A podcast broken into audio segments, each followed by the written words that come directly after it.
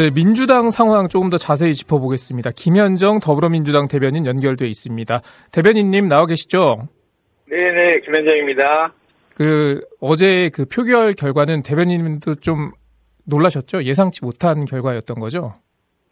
네, 그렇습니다. 저도 사실 결과 보고 되게 의아했고요. 예. 놀란 건 사실입니다. 왜냐하면 사실 이게 당론은 아니었지만 네. 의총을 통해서 이제 총의로 압도적으로 부결시키자라고 얘기했고 또 오히려 여당 측에서도 여러 그런 예상들을 한 만큼 이거는 압도적으로 이제 부결될 것이다 이런 예상이 되어 있었는데 이제 의외의 결과가 나와서 좀 놀랐습니다.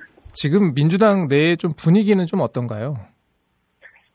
뭐 사실 지금 당장은 좀 혼란스럽고 예. 분노하는 당원분들도 많이 계신 게 사실입니다. 네. 그래도 또 어쨌든 이탈표는 있지만 이 검찰권 남용에 대해서 어쨌든 체포동의안은 부결되지 않았습니까? 예. 그래서 이제 앞으로 이재명 대표님 말씀처럼 당내 소통을 통해서 당을 재정비하고 또 우리 당이 민생과 경제를 챙기고 검사 독재 정권에 맞서서 세행하는 민주주의를 지키는 그런 이제 선명한 투쟁들을 해 나가자 이런 결기도 같이 지금 다지고 있는 그런 상황이다 보시면 예. 그 이재명 대표의 어떤 뭐 이탈표 관련한 뭐 언급이 또 있었는지도 궁금한데요. 어떤 얘기를 좀 하던가요? 특별한 언급은 없으셨고요. 예. 다만 이제 앞으로도 당내와 당내 저 의원들이나 뭐 지역위원장들과 더 소통하고 그 더 당을 재정비하겠다 이렇게 말씀을 하셨고요. 예.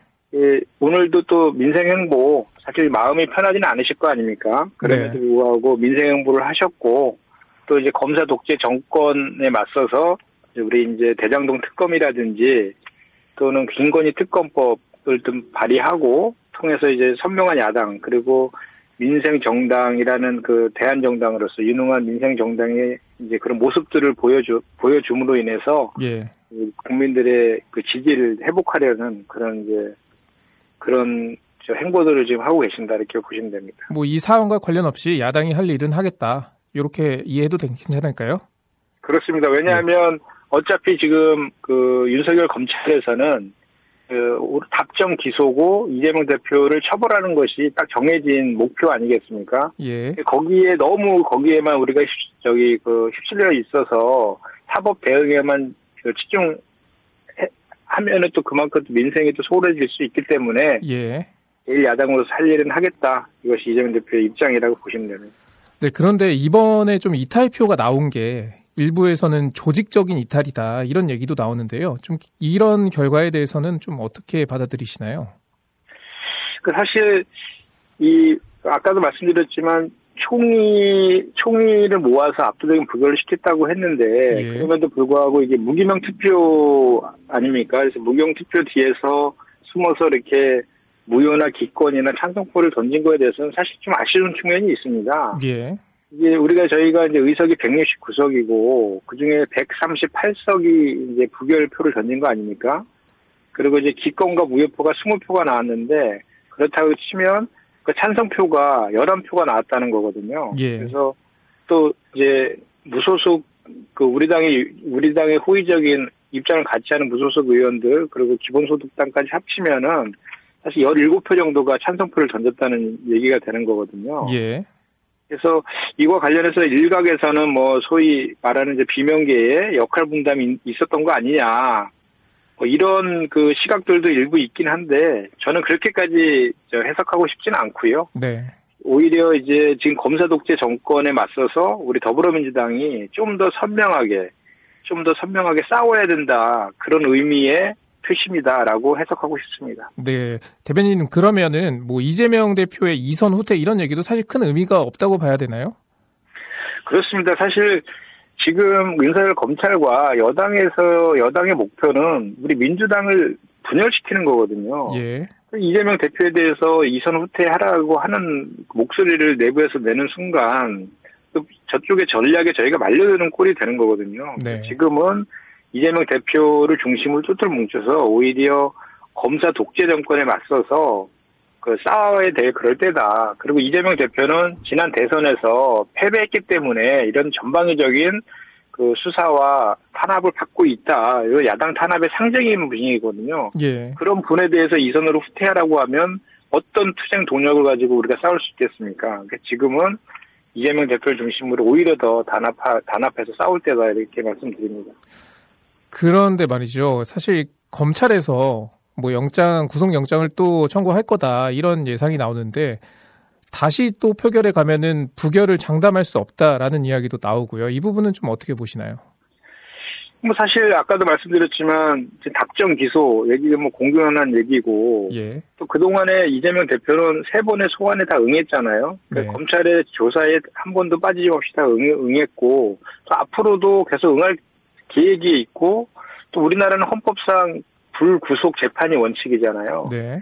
그럼에도 불구하고 제1야당 대표에 대해서 헌정사상 초유의 영장 신청을 지금 그 검찰에서 계속 하고 있는 거거든요. 예. 그리고 얼마 전에도 대통령실 고위 관계자발 해가지고 그 영장이 기각 저기 체포 동의안이 부결되면 계속해서 살라미 영장을 칠 것이다. 예. 이런 뭐그 언론 보도도 있었고 또 한동훈 장관이라든지 그 이원석 보, 저 검찰총장도 이것은 정경 유착이고 지역 토착 비리라고 규정하면서 그 일종의 그 가이드라인 같은 거를 주고 있는 거거든요. 거기에 네. 여당도 대통령실이나 법무부 장관과 또 검찰과 한 목소리를 내면서 전방위적인 공세를 지금 취하고 있는 그런 상황 아니겠습니까? 예.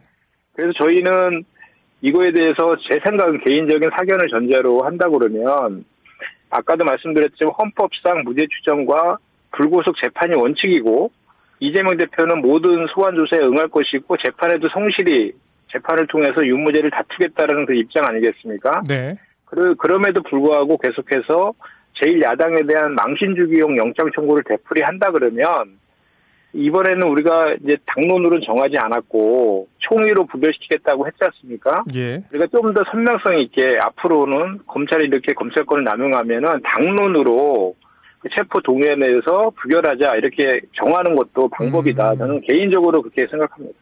그러기 위해서 뭐 이재명 대표가 다시 한번 뭐 단일 대우를 위해서 비명계 이른바 비명계 의원들을 또 만나거나 이럴 수도 있겠네요. 뭐 그전에도 당 대표가 그 당내 예. 의원들과 소통하는 것은 뭐 당연한 거고 오히려 해야 되는 일이지 않습니까? 예. 그런 차원에서 뭐 이재용 대표께서도 어제 말씀하셨듯이 그동안에 당내 소통을 안 한 건 아니거든요. 예. 그럼에도 불구하고 앞으로는 더 강화하겠다 이런 측면은 뭐냐면 저희가 사실은 대장동권과 성남 FC 건에 대해서 그, 그 사건이 대단히 복잡하잖아요. 네. 그 복잡한 내용에 대해서 100%다 우리 의원들이 이해하고 있, 이해하고 있지는 않, 않는 측면이 있어요.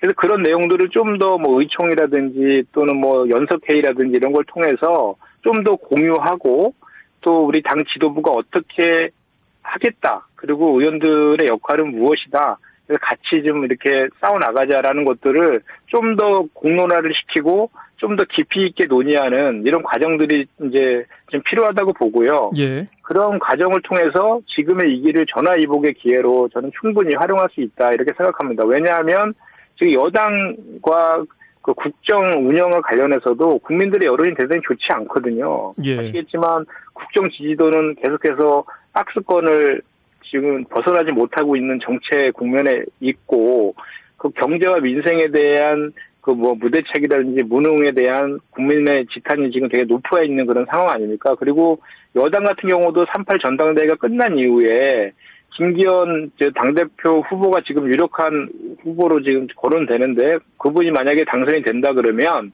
당대표가 되었을 때 그 똑같은 우리 이재명 대표보다 훨씬 더 심한 지역 토착 비리 그 정, 정경 유착에 지역 토착 비리의 혐의를 받고 있으신 분 아닙니까?